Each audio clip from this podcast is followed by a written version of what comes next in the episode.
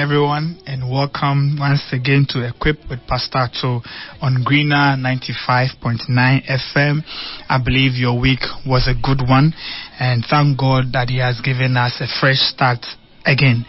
Um, I would like you to call a friend, call a family member, share for those of you who are also following us online so that um, they also be blessed by the word of God and get equipped. If you are ready for the word, kindly lay your hands on your heart and just briefly pray that God will speak to you, that the word of God will bless you tonight. Dear Lord, I receive grace to speak in word, in power, in the Holy Spirit, and in much assurance. Help me to labor and preach your word with wisdom, with knowledge, with great skill and anointing, and help us to receive a word that will transform our lives. In Jesus' precious name, amen and amen. Please go with me to Genesis chapter 16, verse 1 to 8. Genesis chapter number 16, verse 1 to 8. Now, Sarah, you know, here is Sarai and Abram, so we just use Sarah and Abraham. Now, Sarah, Abraham's wife, had borne him no children, and she had an Egyptian maid servant who, whose name was Hagar. So Sarah said to Abram, um, See now, the Lord has restrained me from bearing children. Please go into my maid, perhaps I shall obtain children by her. And Abraham heeded the voice of Sarah. Then Sarah, Abraham's wife, took Hagar, her maid, the Egyptian, and gave her to her husband Abraham to be his wife, after Abraham had dwelt ten years in the land of Canaan. So he went into Hagar, and she conceived, and when she saw that she had conceived, her mistress became despised in her eyes. So, a lot of things went on in the home. Verse 6 says that, So Abraham said to Sarah, Indeed, your maid is in your hand. Do to her as you please. And when Sarah dealt harshly with her, she fled from her presence. 7 says, Now the angel of the Lord found her by a spring of water in the wilderness, by the spring in the way of Shur. And he said to her, Hagar, Sarah's maid, where have you come from and where are you going? And she answered and said, I am fleeing from the presence of my mistress Sarai. I want us to continue our discussion on where are you going? Where are you going? The angel of the Lord asked Hagar in Genesis 16 verse 8, where have you come from and where are you going? And God asked Elijah in the cave at, at Horeb, What are you doing here? We mentioned that all three questions point to the same thing that is direction and purpose. And so God is asking you and I tonight, Where are you going in your life? Last week we ended by saying we should be able to answer God and say, I'm coming from an ABC place and I'm going to XYZ in my health, in my finances, in my education, in my marriage, in my personal life. You must be able to tell where you are coming from and where you are going because if we never answer the question of where we are from and where we are going, we will never know the progress of our lives. We will never know how far we have come and how far we are left to go. And worse is that anywhere could be our destination. God found Hagar uh, where she was not supposed to be at the well, and and and there God asked her, "Where have you come from, and where are you going?" I want you to watch this. When God asked Hagar, "Where have you come from, and where are you going?" Hagar didn't give a direct answer to the question God asked her. Because where have you where have you come from and where are you going? The simple answer would have been i have come from Abraham's house. That's where I've come from. And I'm going to so so and so place. That's where I am going. Instead, she answered by telling God what she was doing. Where have you come from? Say, I'm running away. From my mistress Sarah. And in this case, if God is a man, um, he would have then asked a follow up question, but why are you running away from your mistress? Why are you running away from your madam? Then she would have said, You know, she has been treating me so harshly. And that would have sounded like the whole story, but it is not the whole story. Hagar wouldn't say, I'm running away from my mistress Sarah, the one I have dishonored and despised. She wouldn't say, I'm running away from the one who gave me an opportunity and yet I spat in her face. She wouldn't say, I am running away from the one who blessed me and I repaid with contempt and insult. Because one human flaw with all of us is to overstate our strengths and undermention our weaknesses. One flaw of all humanity, we all have the tendency to overstate our strengths and undermention our weaknesses. That, that's why when they give us you know, a form to fill in, as what are your strengths and your weaknesses? We are strength, we quickly write things down. When it gets to weaknesses, we start thinking. Even though our weaknesses are many, for some reason, we understate them. So hear this.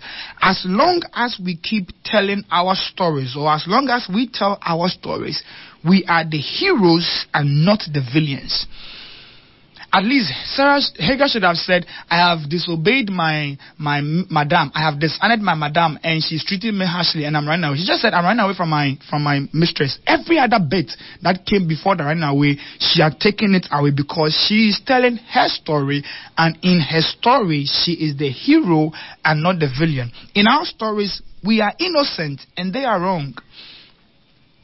We are never wrong in our own story, or at least we are not wrong enough. Ha, me cry some of me kind the bufu you cry cry na ye me. Yeah, because you are the one telling the story. And so the other person comes and tells and they're like, ah, but the one kind of me.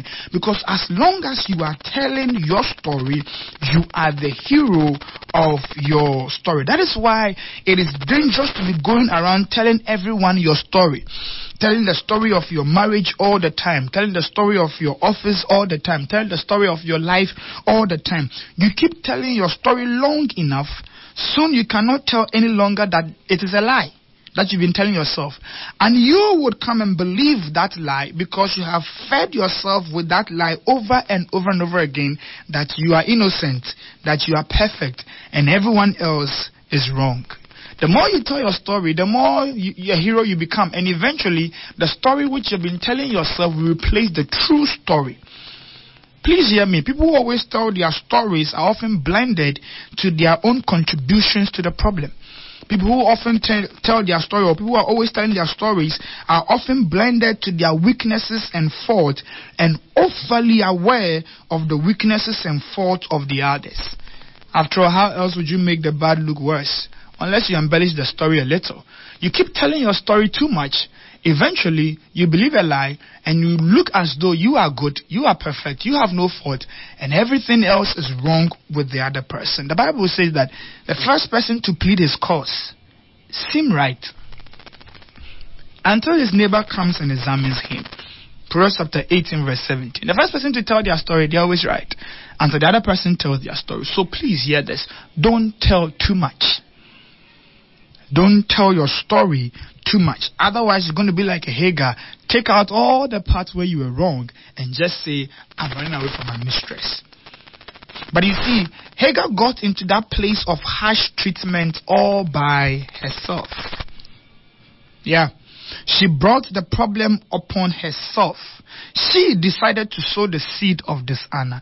She decided to be proud and she repaid the fruit of it.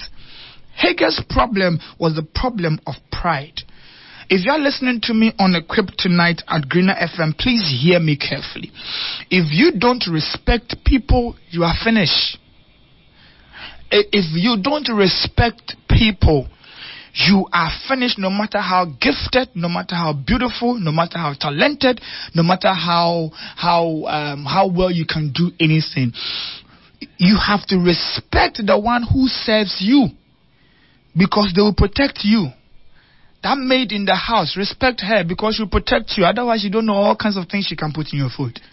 That organizer, that waiter, they will protect you. If the food, if that restaurant is not good, as long as you keep respecting, they will tell you, Master, this place, eh, you stop coming. That fuel dispenser guy, he will, he will, he will protect you. Respect people who serve you. They will protect you. And respect anyone you serve. They control your future. Yeah, yeah, yeah. They control your future. Respect the patients. Respect the health practitioners. Respect your client. Respect the business people. Respect the customers and everyone who walks into that shop or on that onto that market table. Respect them. They come on their own to come and buy stuff from your shop. It is not a favor you are doing them. You are serving them. Respect them. Don't talk to them anyhow. Because if you keep disrespecting them and all of them decide that they are leaving your service, you'll be hungry. respect people, otherwise, you are finished. You cannot sow dishonor. You cannot dishonor those who gave you an opportunity when no one would. You, you cannot disrespect people who have contributed in any way in your making and think you'll be left off the hook. People who go around speaking ill about their, their pastors, about their parents, about their bosses, about the person who pays them. You treat with contempt people who have helped you stand before. You find yourself in the wilderness. You don't believe me? Ask Hagar. The people have elevated you, the people have brought you near. If you disrespect them and dishonor them, you find yourself in the wilderness. The fact that you can do something better than your fathers or than the one who recommended you does not mean you can disrespect them. The fact that you have been able to achieve greater height than the one who opened the door for you, brought you near, and trained you doesn't give you any right to dishonor them. I've never seen people who have dishonored their parent really rise in life.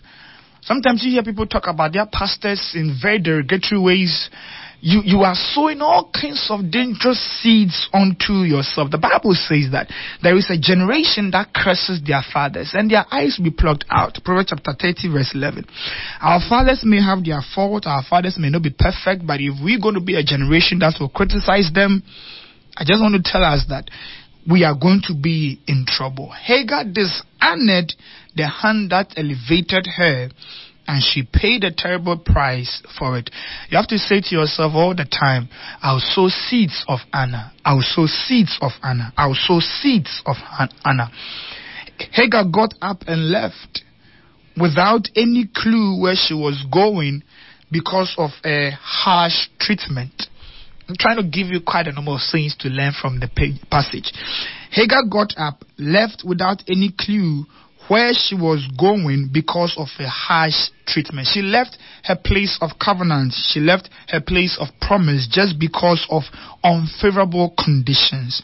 Just because there is pressure in, in where you are doesn't mean you should leave. Just because there is pressure in your marriage doesn't mean you should leave. Just because there is pressure in your job or in the ministry doesn't mean you should leave. You don't leave your place of covenant because of pressure. You leave because of an assignment. David didn't leave the, the sheep in the wilderness because of the pressure of the lion or the bear. The only time he left was because of another assignment that the father gave to him. You don't leave your place of covenant. Many people have aborted their promises and aborted their prophecies and aborted uh, a chance that was being opened for them because they left their place of covenant and their place of promise too soon. They left because of pressure and not because of an assignment. She had left her place of destiny, and the Bible said she had entered a wilderness. I pray you don't enter a wilderness in Jesus' name. Don't let pressure or someone's anger force you to leave a place that you are not prepared for. Hagar was not prepared for the for the wilderness. But there she found herself because of a harsh treatment. Now, I am not saying in any way that no matter the abuse or the maltreatment, you should stay. What I'm saying is that don't leave your place of covenant because of pressure. Rather, you should leave and you should be sure that you are leaving because you've heard God's voice and because you are moving for another assignment. Hagar said to God, I have fled from my mistress, Sarah but she didn't say where she was going. Where have you come from and where are you going? I have fled. Are you going? Where are you going? She had no idea where she was going, but she was going. And the sad truth is that it is amazing the number of people who are just going, but they have no idea where they are going. No idea. And so when the wave of a movement, any any wave of any movement at all happens, you find out that they'll be following it. They see a friend do something, they do it. They see a colleague do or buy something, they buy it. They see a friend go and study a particular degree, they go and do that because they don't know where they are going. And, and and it is like this when the when the saints go marching in, we are in. So when the masses come, they are also there. They are there because everybody else is coming, but not because this is where they want to come. Now, I'm, i want to say to you, would you scratch your head and say, ah, hmm, if I ask you right now, why are you going your finances? Why are you going your marriage? Why are you going your education? Why are you going your marriage? Where are you going in your spiritual life? Will you scratch your head or you have a definite answer? Because where you are going informs the choices you make and the roads you take. Where you are going informs the choices you make and the road you take. If if you are going to a place of higher education, you will not dilly dally whilst others are dilly dallying. You will study while others are while others are, are playing. When you are going to the place of higher levels of anointing, you are serious with God when others are just playing the mess around because your decisions and your roads are different from their decisions and their roads. Where are you going? This evening, God is asking you this question. Perhaps you are aware of where you are coming from. You know, I'm coming from a bad, a poor, a negative place. I'm coming from a very deprived family. You know, all kinds of things. But if you don't know where you are going, please hear me. You may eventually end up exactly in the same place you came from. Because you don't know where you are going. Elijah had killed a prophet of Baal after demonstrating before all the people of Israel that God is the only true God. But he gets threatened by Jezebel and he fled and made a journey from Samaria to Horeb. And he found himself in a cave. God comes to him and then he asks him a question. So I want us to read from 1 Kings chapter 19, verse 13. 1 Kings 19, 13 says, So it was when Elijah heard that he, he wrapped his, his face in his mantle and went out and stood in the entrance of the cave. Suddenly a voice came to him and said, what are you doing here, Elijah? Verse 14, he answered and said, I have been very zealous for the Lord God of hosts. And then he continued, said, They have all neglected you. I alone, I alone am left. And they want to kill me. Now, this is not where Elijah is going. But in the interim, he finds himself in a cave. He has no idea where he's going. After he had demonstrated what God had given to him or put in him, he, he's been threatened by Jezebel. He runs away, but he doesn't know where he's going. But he ends up somewhere. So God comes to him and says, Yeah, I can find that you have ended up somewhere, but I want to find out. Eh, then what are you doing here? And this is a very important question. And this is what I want you to note. From your here to your there, there will always be a there that is not exactly the place. From your here to your there, there will always be a there. That is not exactly or really the place that you are going. Abraham's father, Terah, set out from Ur of Kadesh um, to the land of Canaan. But when he came to Charan, the Bible says he stopped there. And then he died there. Genesis chapter 11, verse 31. So his father set out that I'm going to the land of Canaan. But he got to Charan in the middle and he stopped there and he died there. There is always a there that is not exactly where you set out for. And if you don't ever answer the question, what am I doing here? You will die there. You set out for financial independence and you came out, you know, of a place of from hand to mouth. But you're not exactly at the place of financial independence, but you're somewhere. You're not from hand to mouth anymore, but you're somewhere. But you're not exactly at financial independence. If you don't ask yourself, what am I doing here? You'll be stuck. You set out for total dependence on God, but now you are doing part God, part yourself, part God, part yourself. If you don't ask yourself, what am I doing here? You get stuck there and you die there. Your marriage is not exactly the best, but it's not bad either. It's like a stalemate. It doesn't go, doesn't come. There is no rocking the boat. Uh, you know, there's no fun in the marriage. If you don't ask yourself, I set out for a healthy marriage. If you don't ask yourself, what am I doing here? God says that we'll be stuck there and we'll die there. Where are you going? And if you are not there and you are there somewhere that is not the there that you set out for, you have to ask yourself this question What am I doing here? if you don't want to die there, what am I doing here? And I want to say this. If if you are a kind of person who keeps saying, I've done my best, you know, I've done my best, I've done what Napoleon could not do, I'm afraid to say that you may never get to your Canaan land because you are easily satisfied with Charan. You are easily satisfied. So you are not really where you started, but because you have made some little movement, you are satisfied. And that's not what God wants for you. God is asking, Where are you going? And you must get there. Elijah, where are you coming from? Yeah, I'm coming from killing the prophet of Baal and demonstrating that God alone deserves to be worshipped. Okay, so then what are you doing here in this cave?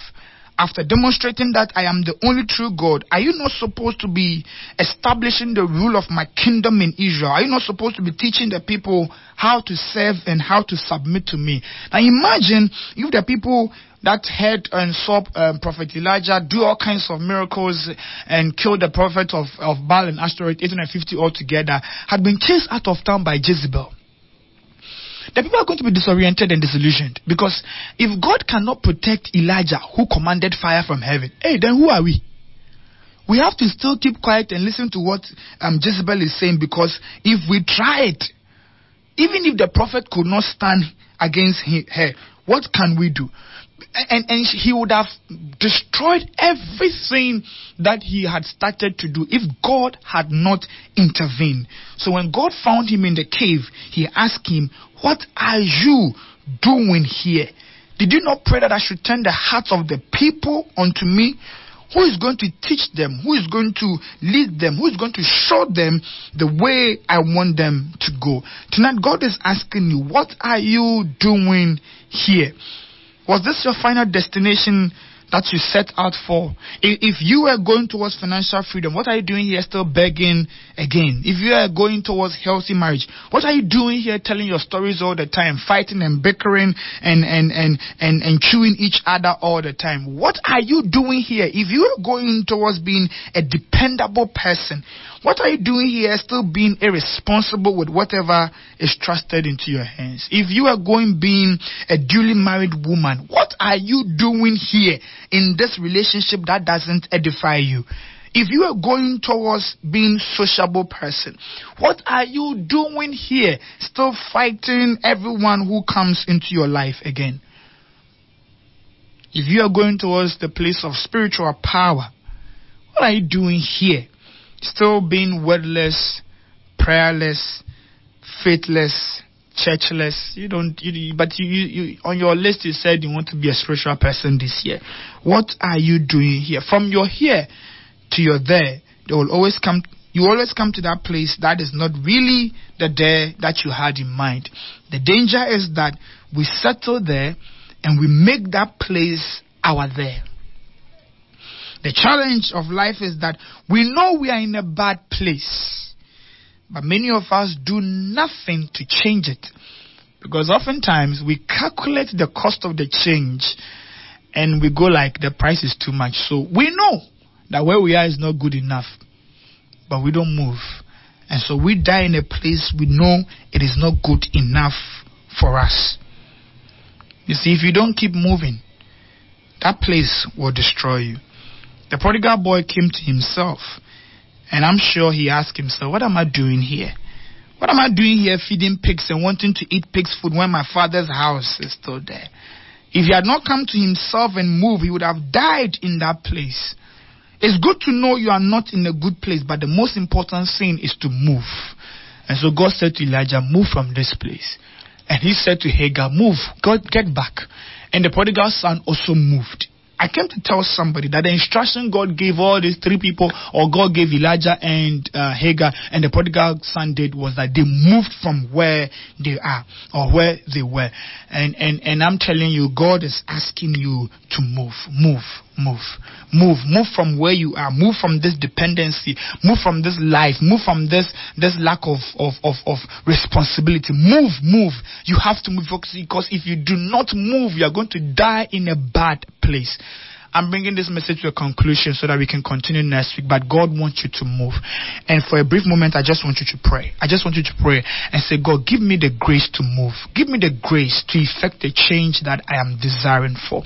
I know I'm not a good husband. and I need to move from being a bad husband. Give me the grace to move. I receive grace to move. I receive grace and power to move from this place, from this shackles, from this bad attitude, from from this from this place I call a home. I receive grace to move from this spiritual decadence. I receive grace to move because I know I'm in a bad place and I don't want to die in this cave. I don't want to die in this wilderness. This is not my place. Give me the grace to move in the name of Jesus Christ. Father, we pray for all of your people. We pray for all of your servants who are listening to you. God, we pray, give us grace. Give us grace. Receive grace from you to move. Help us to move our mindset. Help us to move our thinking. Help us to move in our spiritual life. Help us to move in our financial life. Help us to move in our education. Help us to move in every areas of our, of our life so that we don't die in a charan, but get to our promised land in the name of Jesus. If you are listening to me and you are not born again, God is talking to you. Listen, you have to move from the place of darkness and come to the kingdom of light. You have to move from the place where your sin, your heart, and your life is shackled to sin and death to the place where your life is, is in the light and the place of, of, of goodness. And you want to say this prayer with me and say, Lord Jesus, thank you for your word. I accept I'm a sinner. Forgive me of my sins. Come into my heart be my Lord and my Savior, and help me to keep moving with you until the day of your coming again. Thank you for saving my life. In Jesus' name, amen and amen. If you pray this prayer with all your heart, to everyone, good evening to all our dear listeners, and God bless you for tuning in to Equip with Pastor Ato on Greener 95.9 FM. I wanted you to call a friend, call a family, and share for all of us who are also following online so that they can also be blessed and be equipped with God's word tonight. I want to begin by saying a happy Vows Day to all our dear listeners. May you find love, may you grow in love, and above all, may the hope, may the love of God be spread ab- abroad in your heart. If you are ready for the word of God, kindly lay your hands on your heart and just pray briefly that God will speak to you, that God's word will come to you and bless your life and change your life. Dear Lord, I receive of you the grace to speak in word, in the Holy Spirit, in power, and in much assurance tonight in the name of Jesus. Help me to labor in wisdom. Help me to labor with knowledge and help me to labor and preach your word with skill that we shall be blessed by your word tonight in Jesus' precious name. Turn with me to Genesis chapter number 16, verse 1 to 8. Genesis chapter number 16, verse 1 to 8, and I read. Now, Sarah, so I'll just use Sarah, um, Abraham's wife, had borne him no children, and she had an Egyptian maidservant who was Hagar. So Sarah said to Abram, See now, the Lord has restrained me from bearing children. Please go into my maid, perhaps I shall obtain children by her. And Abram heeded the voice of Sarah. Then Sarah, Abraham's wife, um, took Hagar, her maid, the Egyptian, and gave her to her husband Abraham to be his wife. So he went into Hagar and she conceived, and when she had when she saw that she had conceived, her mistress became despised in her eyes. Well, Sarah, Sarah complained, and then Abraham responded. So Abraham said to Sarah, Indeed, your maid is in your hand, not my wife, your maid do to her as you please. And when Sarah dealt harshly with her, she fled from her presence. Now, the angel of the Lord, which is the theophany, God coming as an angel, found her by a spring of water in the wilderness. And God said to her, Hagar, Sarah's maid, where have you come from and where are you going? And she said, ah, I'm fleeing from the presence of my mistress, Sarah. Last week, we concluded our discussion on the subject, What do you see? A question God posed to Jeremiah, and which I believe that He's also asking you and I the same thing, what we see. Now, it is important for us to note that when God asks a question, it is not because He doesn't know the answer. He's an all knowing God. When God asks a question, it is often something significant He is trying to point out to us. Anytime God asks a question, He's trying to point something very significant to us. And for this week and next week, God willing, we're going to look at another question that God is asking of us. The angel of the Lord asked Hagar in Genesis 16, verse 8, Where have you come from? and where are you going? Elijah was the second person God asked a similar question when God found Elijah in a cave, having run away from the pursuit of Jezebel in 1 Kings chapter 19. Now, after his conquest and after great miracle of God, discouragement and threat made the man of God question the reason for his life and he made him question his calling, and his calling became small in his eyes. May the God of peace and may the God of all joy quell every arrow of discouragement that has been shot against you in the name of Jesus. I want you to say to yourself, I will not be discouraged. I will not be discouraged, regardless of what I see, regardless of the threat that comes in my in, into my life. Do not be discouraged. So Elijah hides himself in a cave. God comes to him and asks him in the verse 3 of First Kings chapter 19, What are you doing here? So he asks Hagar, Where have you been? Where are you going? Where are you coming from? Where are you going? And he asks Elijah, What are you doing here? And all these three questions point to the same thing direction and purpose. And so I'm speaking on the message where are you going? Where are you going? This evening, I believe God is asking you and I, where are we going? Where is our lives headed to? What direction are we going? God is aware that life is a journey, and so He is asking us, as you're listening to us right now, God is asking you and I, where are you going in your career life? Where are you going in your health journey? Where are you going in your marital journey? Where are you going in your educational journey? Where are you going and where have you reached? The angel of the Lord found Hagar by a well in the wilderness. Hagar's journey had brought her to the wilderness, but was that where she was supposed to be? Hagar, who was supposed to be found in the house of Abraham, was not where she was supposed to be. You see, Sarah had recommended Hagar to her husband. Um, to do what she, Sarah, could not do. Her, her, her madam promoted her from among the several women in her household. The Bible says in Genesis 14, verse 14, that Abraham had 318 men alone in his house. Now, that tells you that he will have a lot of women in his house. But but but Sarah looked through and and of all of these people and all of these many women in his house, she chose Hagar. Perhaps not only because of her beauty, but because of her attitude of respect and kindness.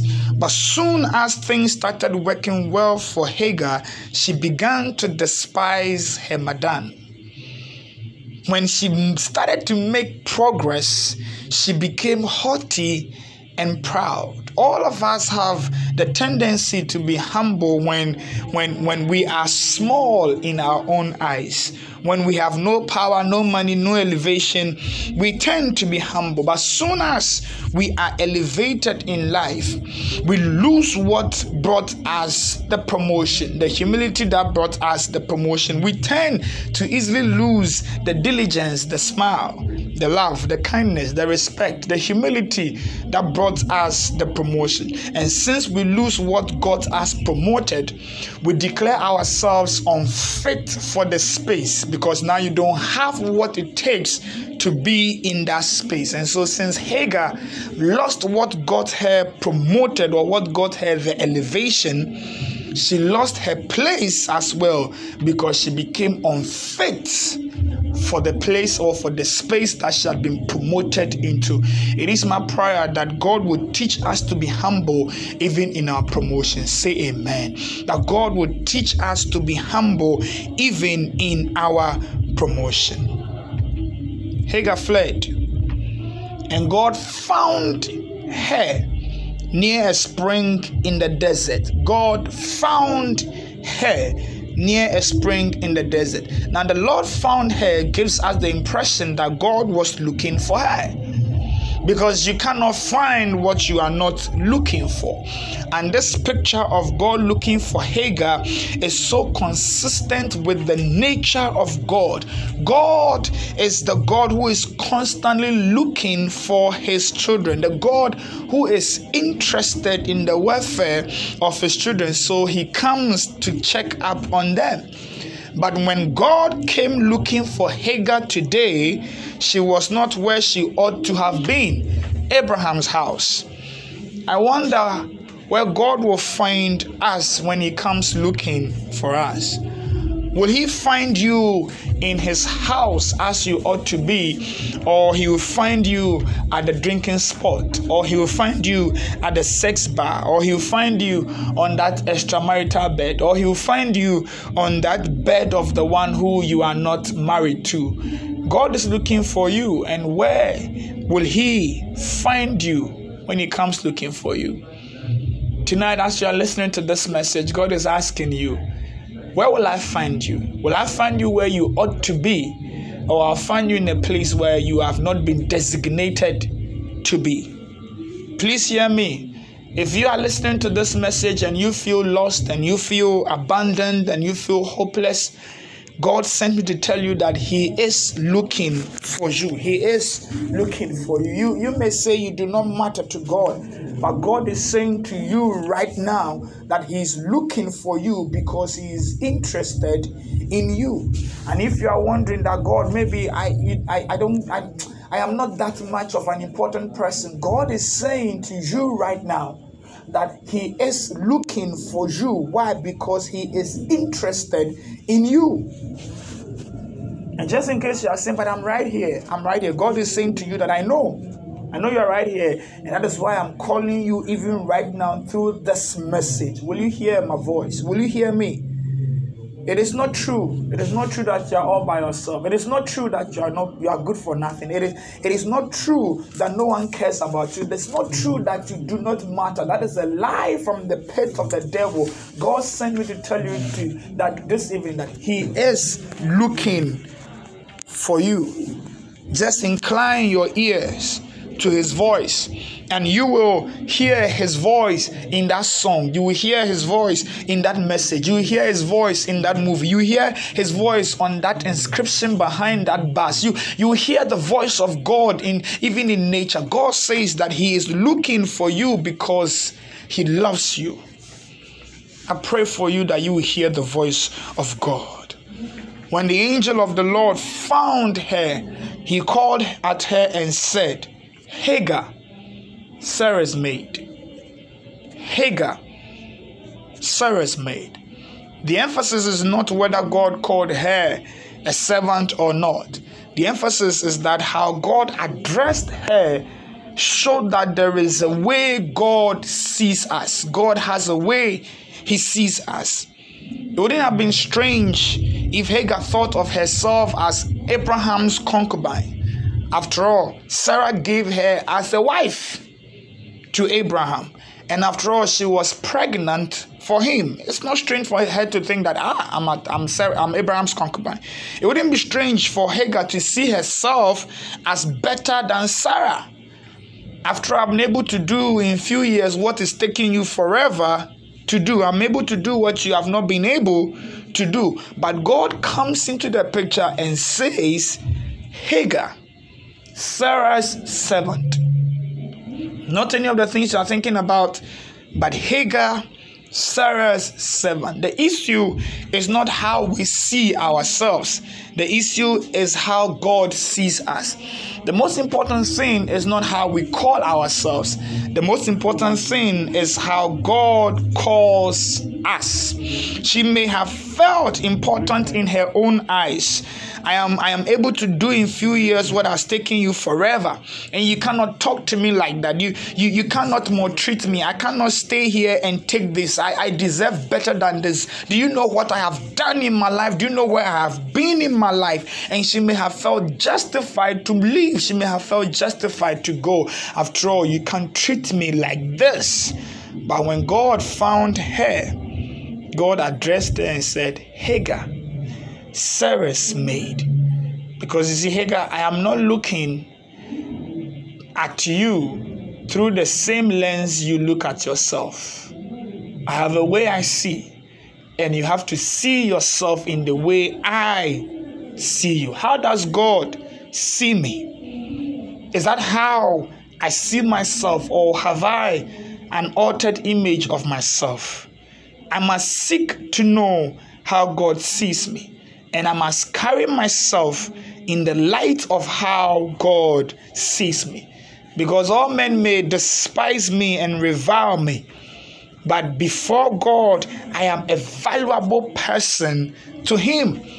People may see me in the lens of my yesterday and may not give me a chance but if God sees me as a new creation, his child that he has made me, that is how I must carry myself, the child of God. If they see me as good for nothing, but God sees me as his workmanship created for every good work because he has invested gift and talent into me, that is how I must see myself. If everybody sees me as a prisoner and God sees me as a prime minister, that is how I must see myself. If everybody see me as a, as just a, a junk boy walking around there, Jacob, and God sees me as a businessman, that is how I must see myself. If I see myself outside of God's word about me, I am in error. Please hear me.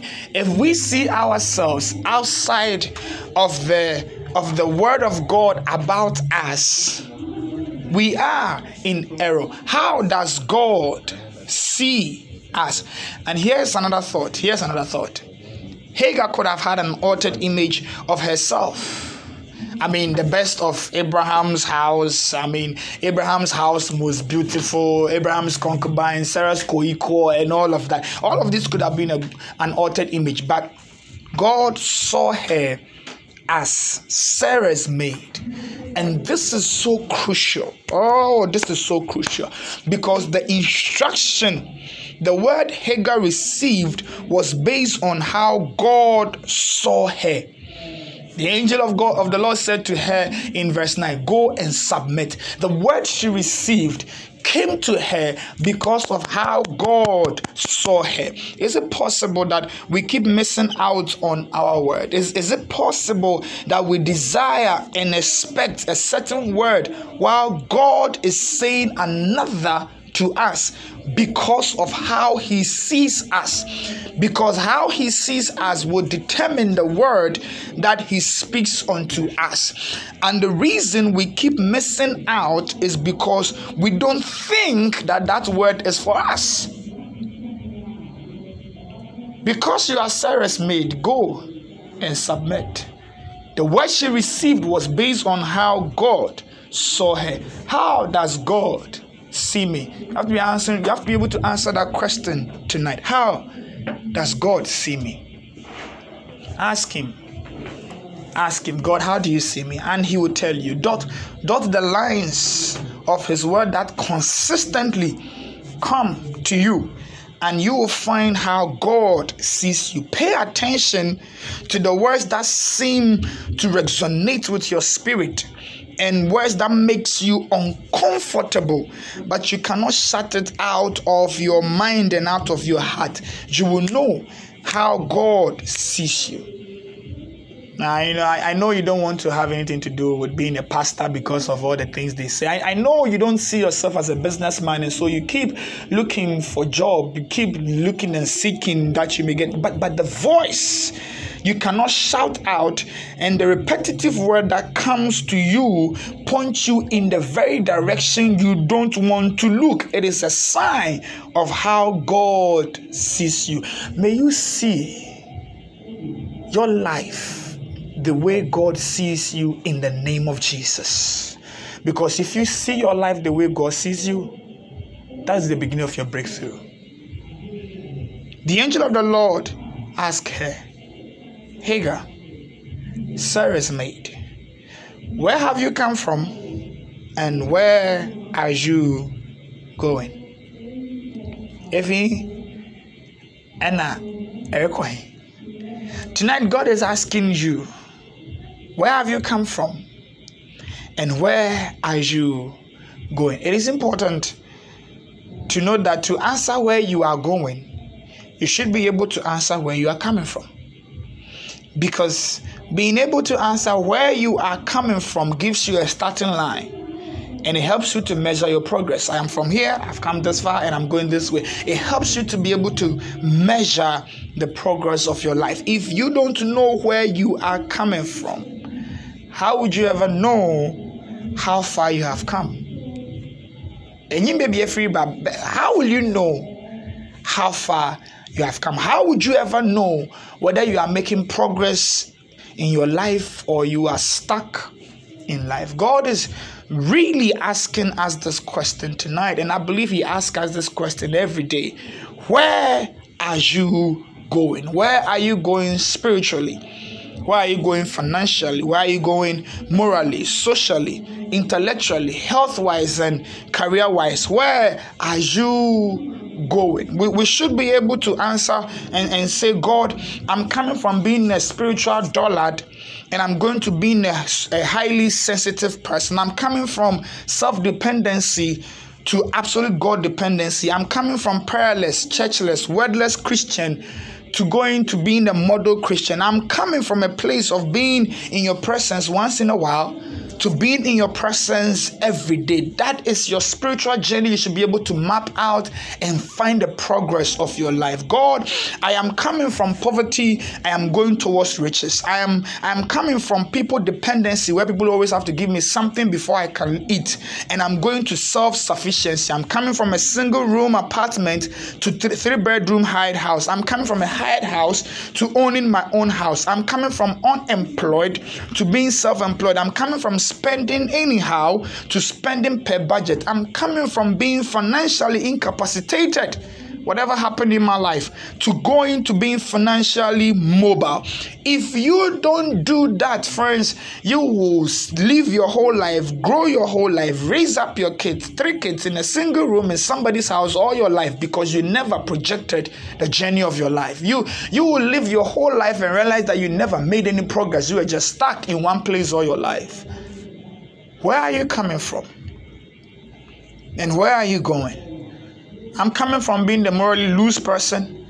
I'm going to a morally sound person. I'm coming from being a liar to being a faithful person and a person with integrity. I'm coming from untrustworthy to being someone whom others can trust and lean on. I'm coming from a socially awkward person and I'm going towards being a socially sound person. I'm coming from a bad tempered husband to a good tempered husband. I'm coming from a nagging wife. I'm going towards being a supportive wife. From an awkward family to a structured family. I'm coming from an abusive family and I'm going towards being a loving father and mother and a loving husband and wife. I'm coming from being lazy and I'm going towards being diligent. I'm coming from a non reader and I'm going towards being a reader, at least 10 books a year. I am coming from someone who takes his health for granted to being someone who is careful about what I eat, when I sleep, how I sleep.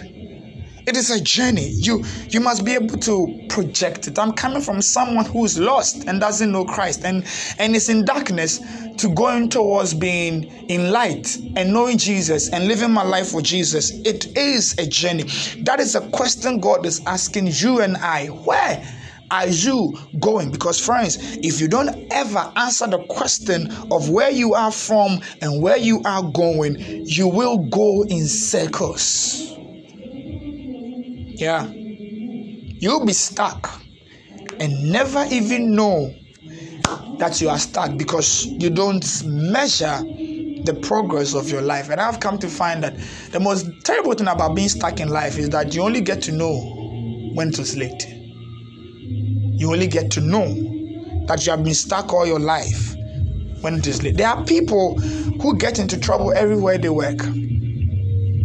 And and and they conclude that it's because no one likes me. But what they have not realized is that they are not nice. They are lazy, they are difficult to work with, and they are stuck with that. So people don't like working with them. But you have to make that career journey and say, you know, I'm moving from this place and I'm going to be in a team player, a better person, and a diligent worker. I know people who make friends and fight their friends. Almost every friend they made, they fought them. And you never project and you never measure your life. You are you have a social awkwardness. And you don't realize that because of your social awkwardness, doors are closing in front of you because it takes people to open doors in your life. You have to be able to say, God, this is where I'm coming from, and this is where I am going. Where have you come from, and where are you going?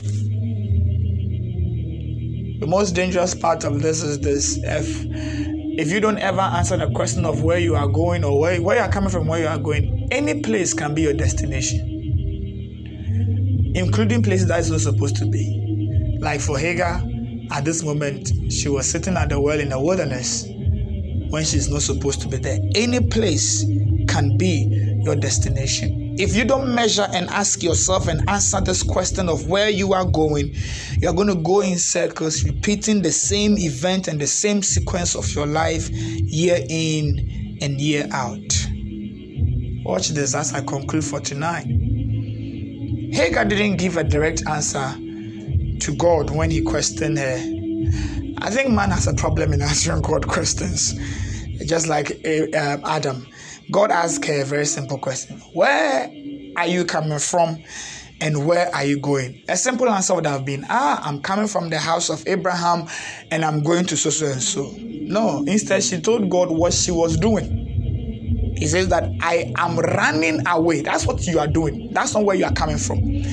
And we will start to answer this question, God willing, next week and look at the danger of such an answer that Hagar gave to God. That God is asking you tonight.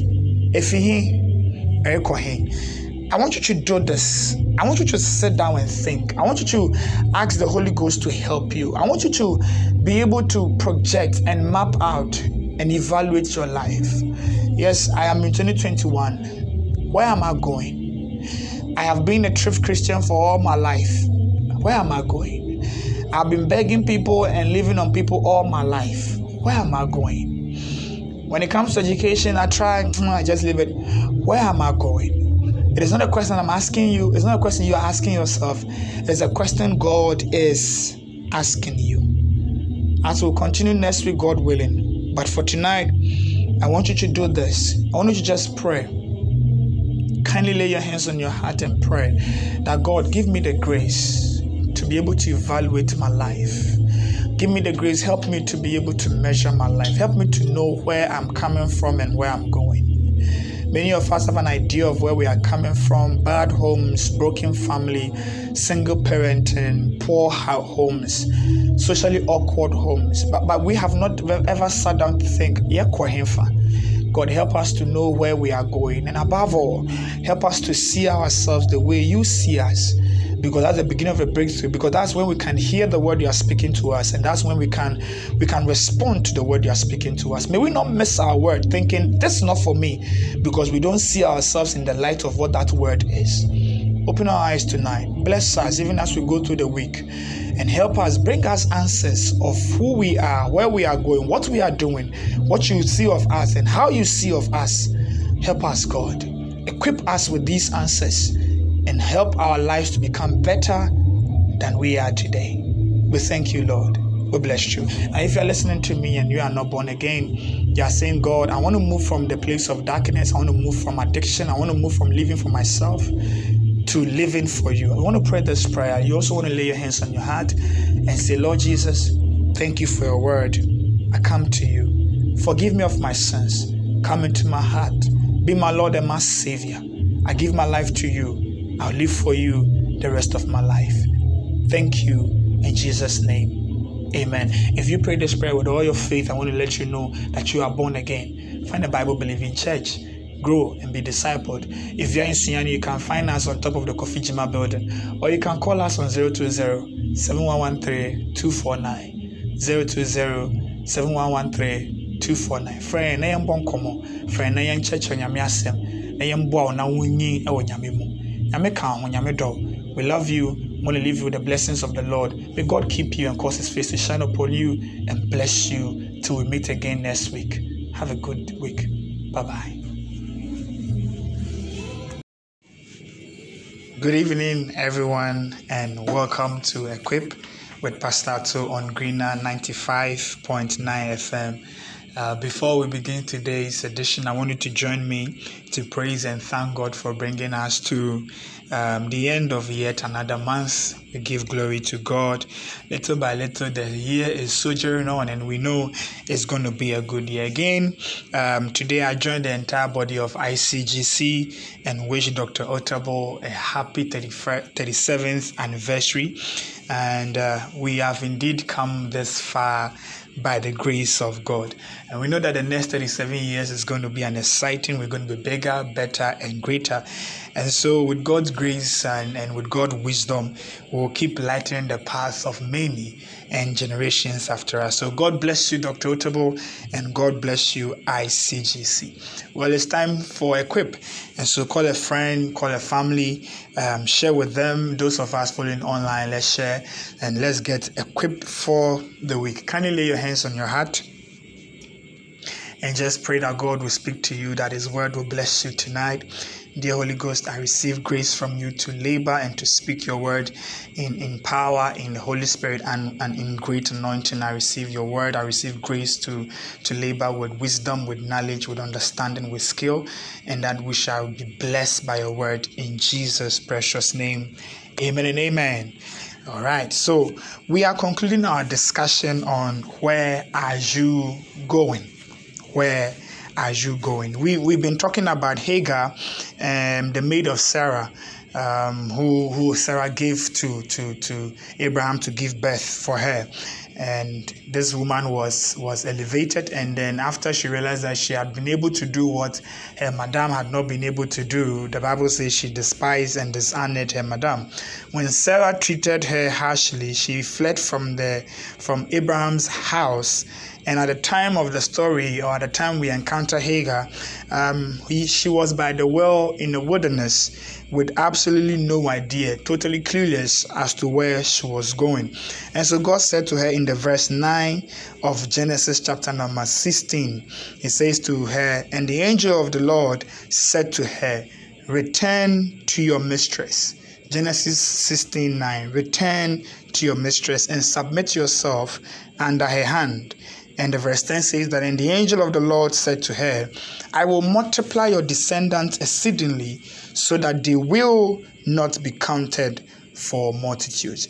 Now, since the discussion has centered around Hagar and Elijah, let's also look at what God said to Elijah as well when he found him uh, in the cave of Horeb, uh, when he had fled, he had after he had been fed by the angel of the Lord, walk in the strength of the foot for 40 days and 40 nights, seen the mountains split, the fire come down, the wind blow, and God was not there. In the still small voice, God asked him in First Kings chapter 19, verse 15 and 16. Then the Lord said to him, Go, return on your way to the wilderness of Damascus, and when you arrive, anoint Hazael as king of over Syria.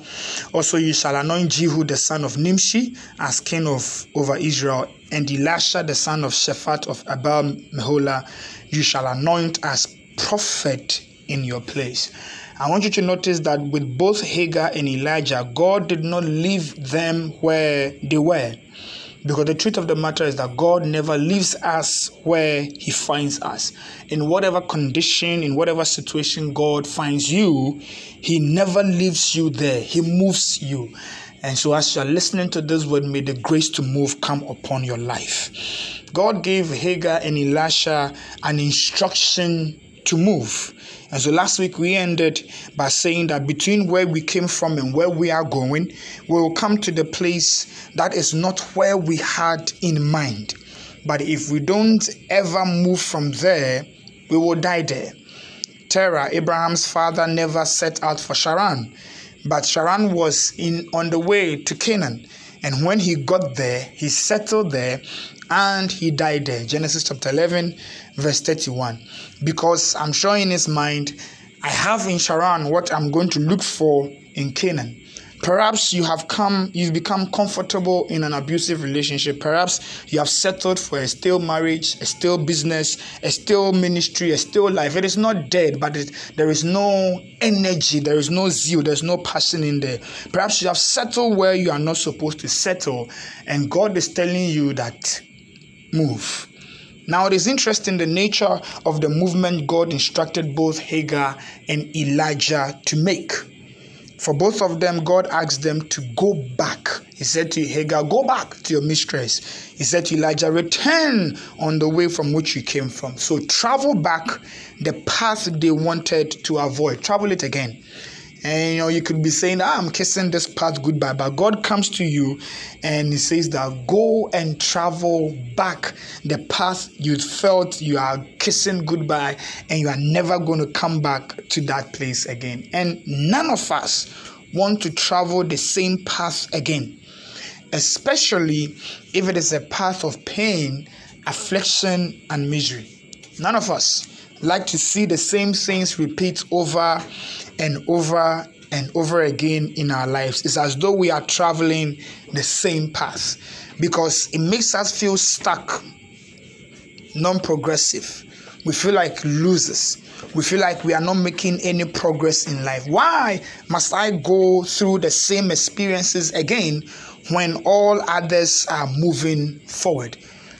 Because the thing is, when we travel back, we'll come face to face with this with the phenomenon I have been here before. I've seen this before.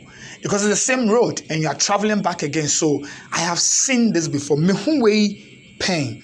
I have been here before where I cry and soak my pillows with tears because another relationship has failed. I've been here before where I had to take pills upon pills just to go through the day. I've been here before where I wake up each morning hoping for a miracle to heal this sickness. I've been here before where I was ridiculed, lied upon, cheated, stabbed in the back.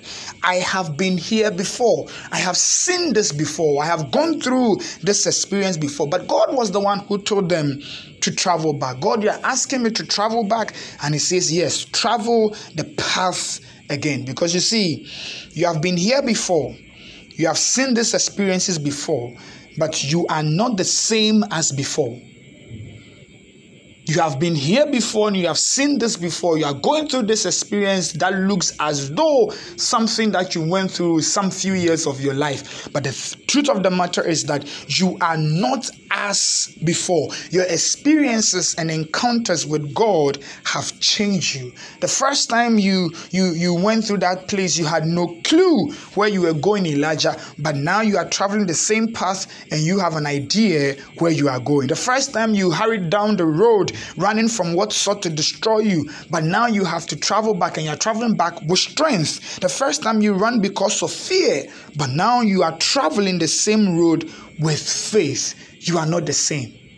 It may look like the same experience, but you are not the same in that experience. You see, when Israel had to go in circles in the wilderness, they would have to come to deal with the problem of I have been here before, the pain of I have seen this before. But but but what is important to notice is that when Israel walked through the wilderness for the first time, they could not tell a poisonous herb from a good one. They could not tell which tree sap will give them water and which could not give them water. But when you travel back in the same place, or the second time for the third time, now you know what to avoid and you know what to embrace. You know what to hide from and you know what to confront. You know where to stand and you know where to squat. You know where to to to, to shout and you know where to be quiet because you have been here before. You have seen this before, but you are not the same. You have an you have an experience and you have an encounters with God that has tremendously change you. Let's bring this home. Yes, you have soaked your pillow with tears before, but now you know and you can tell the difference between a phony who is pretending as a husband. You have been here before where you lost money and looks as though you are here again, but now you know a crook from a proper investment.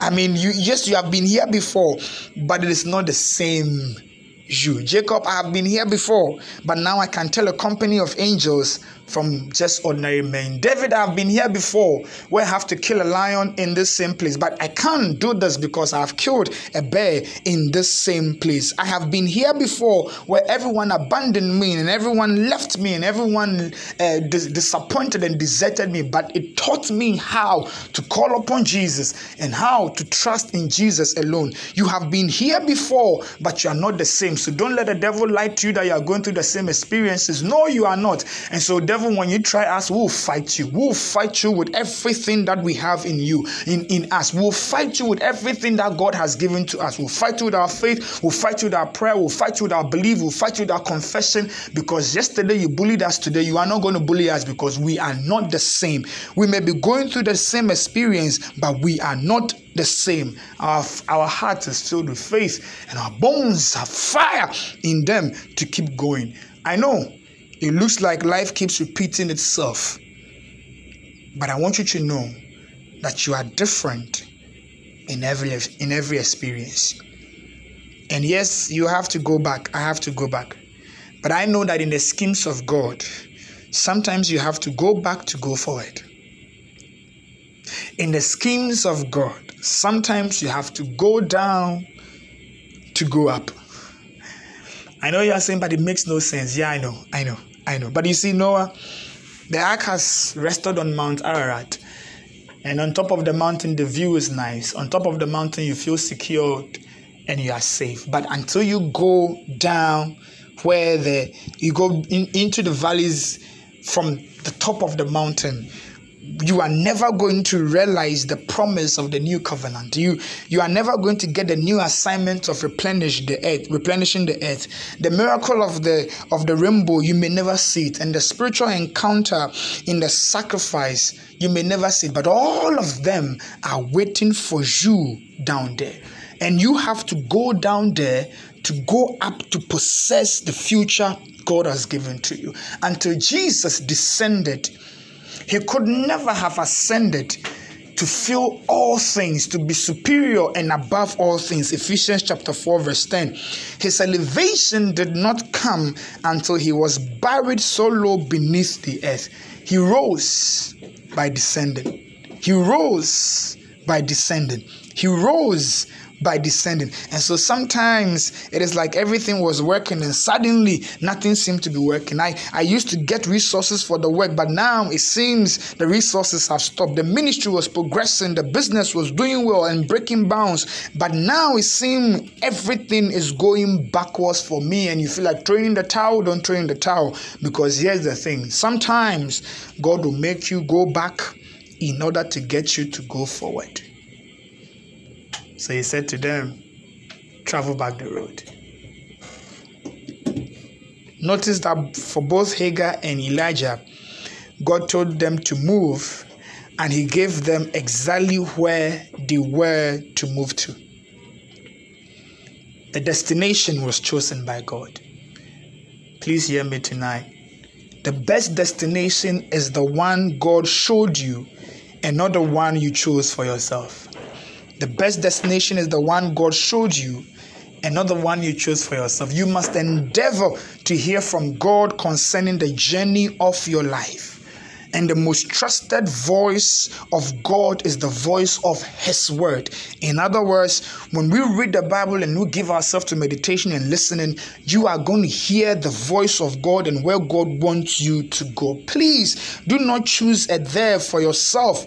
Lot did that and it ended horribly for him. He looked at the greens and looked at the, the waters and the plains of Sodom and Gomorrah, and he chose that place instead of waiting on the voice of God. But little did he know that the place looked good only superficially, but this was a place that put the seed in a place of dung, meaning that in this place you can never, or this place never has the potential to grow your seed. And the end, Lot lost everything and Lot's life became so miserable. People have chosen a destination for themselves only to end up miserable and lose everything because they didn't wait on God. A there for yourself may look good, but better is to go to the there God is leading you to. Better is go to better is to go to the destination that God is leading you to. I pray for you that you may hear the voice of the Lord for the next phase of your life in the name of Jesus. The next place, the next destination, the next dimension that you're supposed to go. May you hear the voice of God and know exactly where He wants you to go. God said to them, Go back and they went out and set out for a new journey. As you embark on your journey, expect these five things on your journey. In the journey of life, expect these five things. Whenever you hear the voice of God concerning the new direction He's given to you, expect these five things. Number one, a new assignment. A new assignment. Both Elijah and Hagar received an instruction from God that further opened their destiny. God gave them assignment. Hagar, go back and submit. I have blessed you. It's a new assignment. He, uh, he said to Elijah, Go and anoint Hazael, king of Syria, Jehu, king of Israel, um, Elisha in your place. So he gave them a new assignment. God told Noah after he had come down from the ark, Be fruitful and replenish the earth. So the assignment for making the ark had ended, the assignment for replenishing the earth had started. As you go on your journey, expect God's instructions to open up a new assignment in your life. So, yesterday you planted, today He may ask you to harvest. Yesterday you were everywhere, today He may ask you to hide. Yesterday you were hiring, today He may ask you to build. Be opened for new levels of assignment in your life. When you sense God pulling you into a new direction and giving you a new job and giving you a new um, instruction in what to do, do not resist. It could be an opening, as a matter of fact, it's an opening into your destiny. Number two, expect challenges. Expect challenges. The disciples desiring to move from the move to the other side by the instruction of Jesus encountered a storm. Mark chapter 4, verse 35 to 41. It was Jesus who told them to move, and yet they encountered a storm. Just because you are moving on God's word doesn't mean you make a smooth sail. Because no smooth sail makes a skillful captain, and God wants to make you a skillful captain, and so expect challenges. Turbulent times will come your way. People may not accept your calling, others may mock and ridicule you um, yet others will may try and stop you and and and destroy what you have started. Um, some will desert you. Resources may not be available for the assignment. Your Jezebel may not have died yet, and God will still say, "Go back to Israel." And prophesy. The devil won't stop trying to steal your righteousness, your peace, and your joy in the Lord. Will keep coming.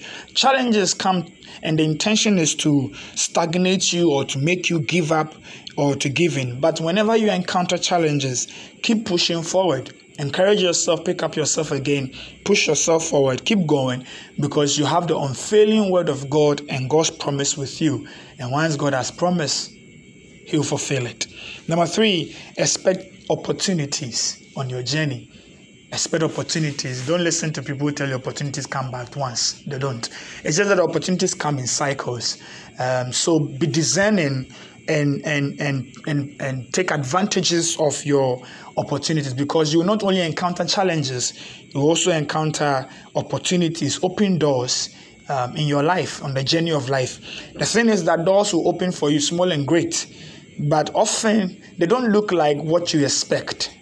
The opportunities don't come like the way you expect and so you must pray for discernment all your life and be able to take advantage of your opportunities because it will bring you closer to your destination. Number four, expect to meet people on your way. And you're going to meet these four kinds of people on the journey of your life. Anytime God tells you to move, whichever direction you are moving to, you are moving towards a healthy uh, family, you are moving towards financial independence, you are moving towards spiritual um, dependency on God, you are moving towards uh, moving from um, uh, being a squatter to, to hiring a house or even expect these four. But even on the, that journey, expect these four kinds of people. Number one, those who are uh, on a similar journey as you are. They are going where you are going. Relate with them with caution. Relate with them with caution. Number two, those who are going where you are, but not at the same pace as you. They are going where you are going, but they may be traveling faster than you are, or they may be traveling slower than you are. You need wisdom to relate with them. Wisdom to relate with them. Don't go comparing yourself, you destroy yourself. Number four, um, sorry, number three, people who have given up on their journey. You meet those people. Ah, they didn't, the marriage didn't work. You meet them. Um, they tried the investment, it didn't work. You meet them. The education failed. You meet them. Don't make them your friends. Otherwise, you will not complete your journey. The fourth kind of people you meet are people who have found they are there and come to the end of their journey learn from them. People who have found they are there and come to the end of their journey, learn from them. But one of the things you have to know is that all of these four group of people have valuable lessons to teach you and learn from them. The fifth is that you will encounter God. Expect to encounter God. And you encounter God also in these four ways. Number one, you encounter God's providence. God will supply you with the needed resources for your journey and for your assignment. The needed resources for your journey and your assignment. Number two, expect God's promises. You encounter God in His promises. Call it a blessing. On the journey of life, God has put a lot of blessing there. If you think that, oh, your life will amount to nothing, you are empty and all of that, you're not going to see the blessings. The blessings are everywhere. So, what you have to pray is that God continue to open my eyes to see those promises because from Noah all the way to the New Testament disciples, Jesus always gave promise. God gave promises for the assignment that He has given to us. Number three, expect God in people expect God in people. And uh, this is what you have to do. Please treat people well because usually our destinies are tied to people. And number four, expect to have God encounters.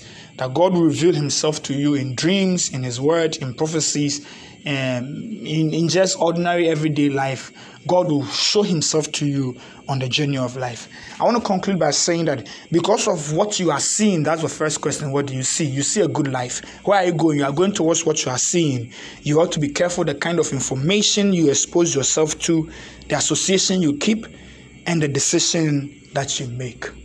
God bless you. I want to pray for you briefly if you are listening to me. I want to pray briefly with you. I pray for you that you will hear the, the, the word of God concerning your next place in life. I pray for you that your ears will be open, your spirit will be open to hear the next direction, the next place. You will not miss it. You will not miss your assignment in the name of Jesus. I pray that you will not miss your destination in the name of Jesus. I pray that you will you you will not take the wrong direction. You will not miss the, the place that you are supposed to be in your life in the name of Jesus. Wherever you have stagnated, wherever you feel like you're not making any progress, may you receive the grace to move in the name of Jesus Christ. As we share the word of God, grace comes. And so I pray and speak and prophesy over your life that grace has come upon you to be able to move, to be able to move wherever you are stagnated, wherever you are stuck, wherever you feel like you're burning energy but making no progress. Receive that grace to move in the name of Jesus. May you encounter God on the journey of life. May you be filled with light and hope for where God has pointed you to and showing you to. I decree over your life that you do well, even as you walk with God's word in Jesus' name. You're listening to us, you're not born again. He said, I want to be part of this. I want to be part of this journey. I want to, I've been choosing places for myself, and the end has always been horrible and terrible. I'm broken, I'm tired. I want I want Jesus. Please pray this prayer with me. Say, Lord Jesus, thank you for your word. I come to you. I accept I'm a sinner. Forgive me of my sins. Come into my life. Be my Lord and my personal Savior. And help me. Point me to the direction where you want me to go, that I may live for you all the days of my life.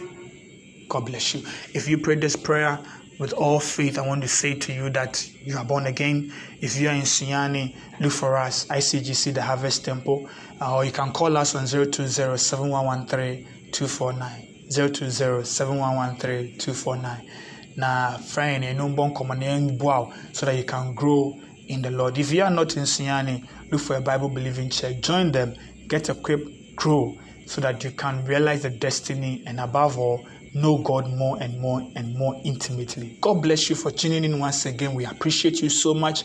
We'll see you next week and next month, and we know we'll see you as a better person than today. Until then, stay safe, stay blessed. Bye bye.